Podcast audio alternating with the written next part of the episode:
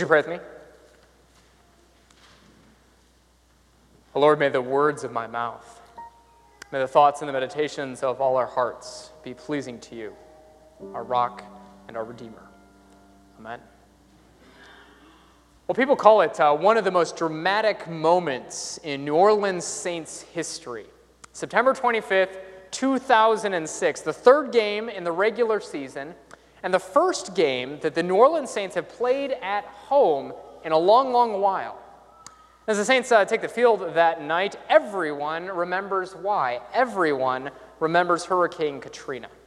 Uh, this massive Category 5 storm, and you probably know how the story goes. Levees are breached, trees are down, 80% of the city is left underwater, and that's why a little over a year earlier, no one would have thought that a game like this would actually be possible. But you see, that's not the only reason uh, that this is such an incredible night. And that's because the Saints also have a perfect 2 0 record. And while they're facing steep competition, one of their biggest rivals, they've actually got a chance here. And everyone seems to know it. And that brings us uh, to this scene early in the first quarter. You see the opposing team has just sent their kicker out onto the field. It's fourth down, and they got a turnover possession. And the way this is supposed to work is that their kicker kicks the ball way down the field so that the Saints can't score in the end zone behind him. But on this particular night, that's not exactly what happens. You see, everyone lines up. The ball is snapped, kicked, and then blocked in an absolutely incredible play by New Orleans Saint Steve Gleason. And then moments later, his team recovers the ball, scores the touchdown, and the crowd goes wild. And it's not just because it's an incredible play. It's not because it's a, a season setting trend. It's because this is the first score in the first game in the city of New Orleans since Hurricane Katrina. And this is why the city of New Orleans loves him. Steve Gleason, uh, a letter reads Beneath a statue just outside the stadium, was responsible for one of the most dramatic moments in New Orleans Saints history a block punt that kick started the season and symbolized the rebirth of New Orleans. You know, and this love affair that the two of them have, it isn't just a one way affair. That's why nine years later, 10 years after Hurricane Katrina, Steve Gleason, recently diagnosed with ALS, writes a love letter to the city of New Orleans. Many people say that the Saints in 2006 gave hope to the people of New Orleans. Steve writes, I see it differently. When I blocked the punt on Monday night with the world watching, I was buoyed by a stadium and a city full of preposterous, harebrained, unyielding, and passionate people. We call them Who Dats.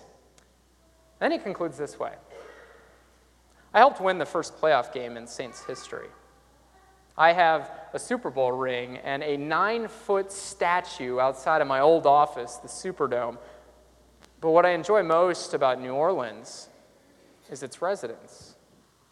Love y'all. Steve, a New Orleanian. You want to consider uh, what a day like today means for all of us.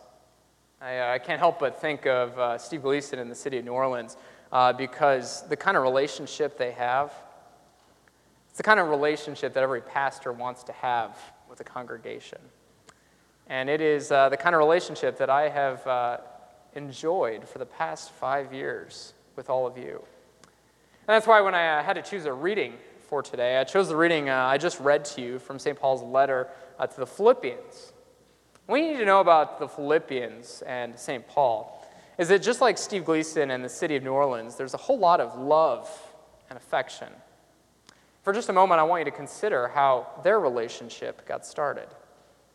See, the year is uh, 51 AD, and if you're Paul, you just left modern day Turkey, crossed the Aegean Sea, and made your way onto mainland Europe for the first time ever.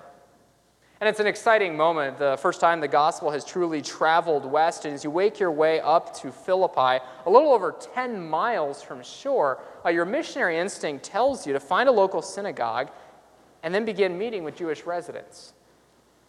You see, Philippi isn't like uh, other cities that you've been to before. It's a Roman colony, and while there's a relatively small Jewish contingent, mostly a handful of women, it's not enough people to have a synagogue here. And that's why the Jews in Philippi actually worship about a mile west of town, down by the Gangites River. And that's also why, early one Saturday morning, you make your way out to them. Because God has called you here to share the good news about Jesus. You know, while people uh, often receive you uh, well, these people immediately believe. I mean, they receive your message with joy, and it's, it's very evident that the Spirit's at work among them. And of all the people you meet, that couldn't be more true of this woman named Lydia. I mean, she's convinced, ready to take action. Will you baptize me? That's what she says to you. And not just me, but, but my whole family. And as soon as you do, then she's inviting you over. And while you're reluctant at first, don't want to give people the wrong impression, she insists. I won't take no for an answer. And quite honestly, uh, that's the experience you have again and again in the city of Philippi. Uh, these people just won't take no for an answer. I mean, consider this a few days later, you're arrested and thrown in jail. People are upset that you're casting out demons, but while you're there, a miracle happens. And then the jailer looks at you and says, What must I do to be saved? And no sooner does that happen then you're baptizing him, he's bandaging up your wounds, and he's inviting you over. I mean, these people are just so incredible. But now, if you're Paul, it's 10 years later. You're under house arrest in the city of Rome. And while you're lucky, I mean, they could have uh, locked you away in some wretched Roman prison. The guards who wait outside your door, they're not there to make sure that you got things like food and shelter. And so if you're Paul, you're hoping that someone, anyone, will come and take care of you. And that's exactly what your friends do from Philippi. They send you food, they send you water, they send you money, they send you one of their own, a guy named Epaphroditus, and he stays with you and makes sure that you have everything you need. And it's out of love and affection for a relationship like this that Paul writes a letter to them. I thank my God, he says I thank my God every time I remember you for our partnership in the gospel. As you can probably imagine, uh, over the past few weeks, I've been thinking a whole lot about my time here at St. Andrew. I mean, I uh, still remember the first time uh, that I visited uh, back in June, a little over five years ago. You see, Andrew and I are uh, heading north on New Hampshire Avenue, and then I I look to the left, I see uh, the blue roof and golden spires on top of St. Andrew, and I wonder why on earth would a Lutheran seminary send a brand new pastor to a Ukrainian Orthodox church? Well, you know, in all seriousness, uh, what I've been thinking about is, is our partnership in the ministry. You know, as, God, as Paul puts it, uh, from the first day uh, until now. And so I've been thinking about, you know, Wednesday nights at Common Ground. I've been thinking about uh, Tuesday mornings and a men's Bible study. I've been thinking about uh, giving high fives to preschoolers as they show up every morning to school or as we get together for chapel. For, for the three times I've got to join the youth here on trips to work camp. And then there's all the Sundays and Monday nights. And then you got the weddings and the funerals uh, getting together for lunch, getting together for dinner, getting together in my office. I mean, over the past five years, there has been a whole lot of ministry. And as I've been thinking about uh, what I'd want to say on a day like this, so the first thing that comes to mind uh, are the words that Paul uses to open his letter to the Philippians. I thank my God. And I, uh, I thank my God for, for all of you because uh, part of the pastor whom I've uh, become and am becoming is because of all of you. Thank my God because of your passion for mission, the way you care about others, and, and quite honestly, the way that sometimes you guys just don't take no for an answer. And over the past five years, I've, uh, I've really seen incredible things happen uh, because of who you are and who God has made you become.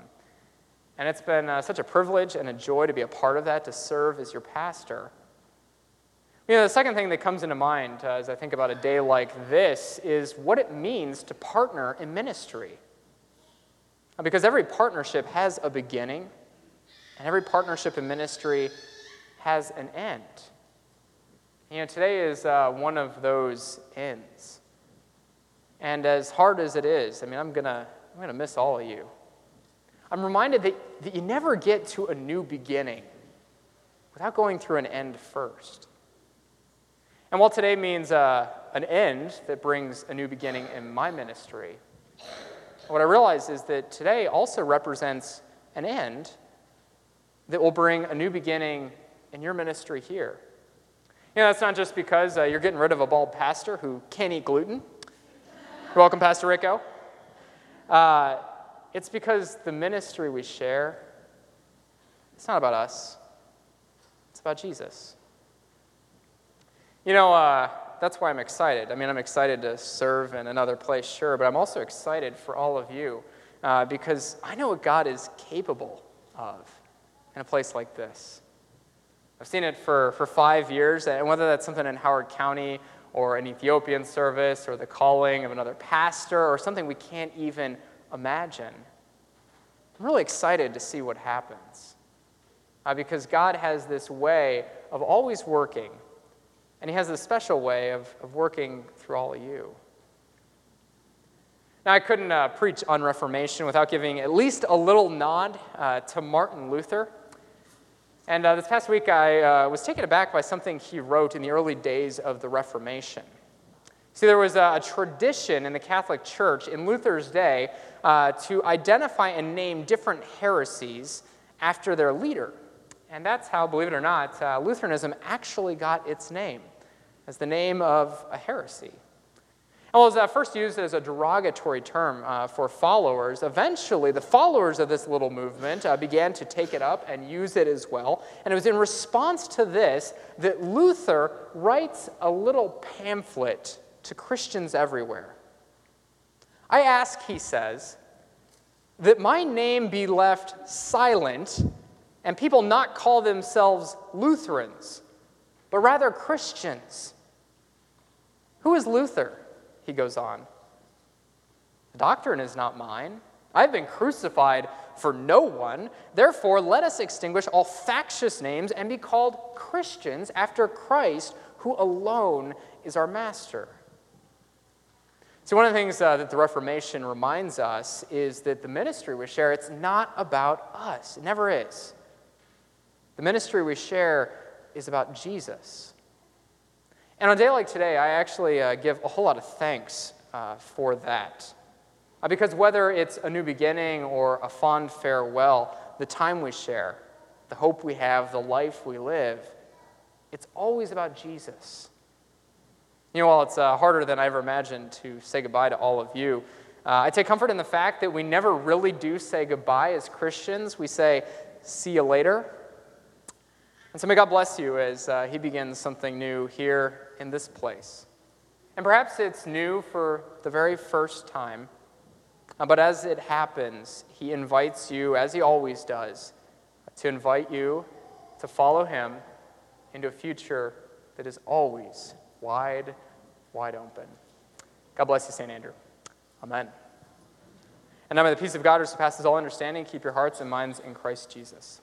Amen.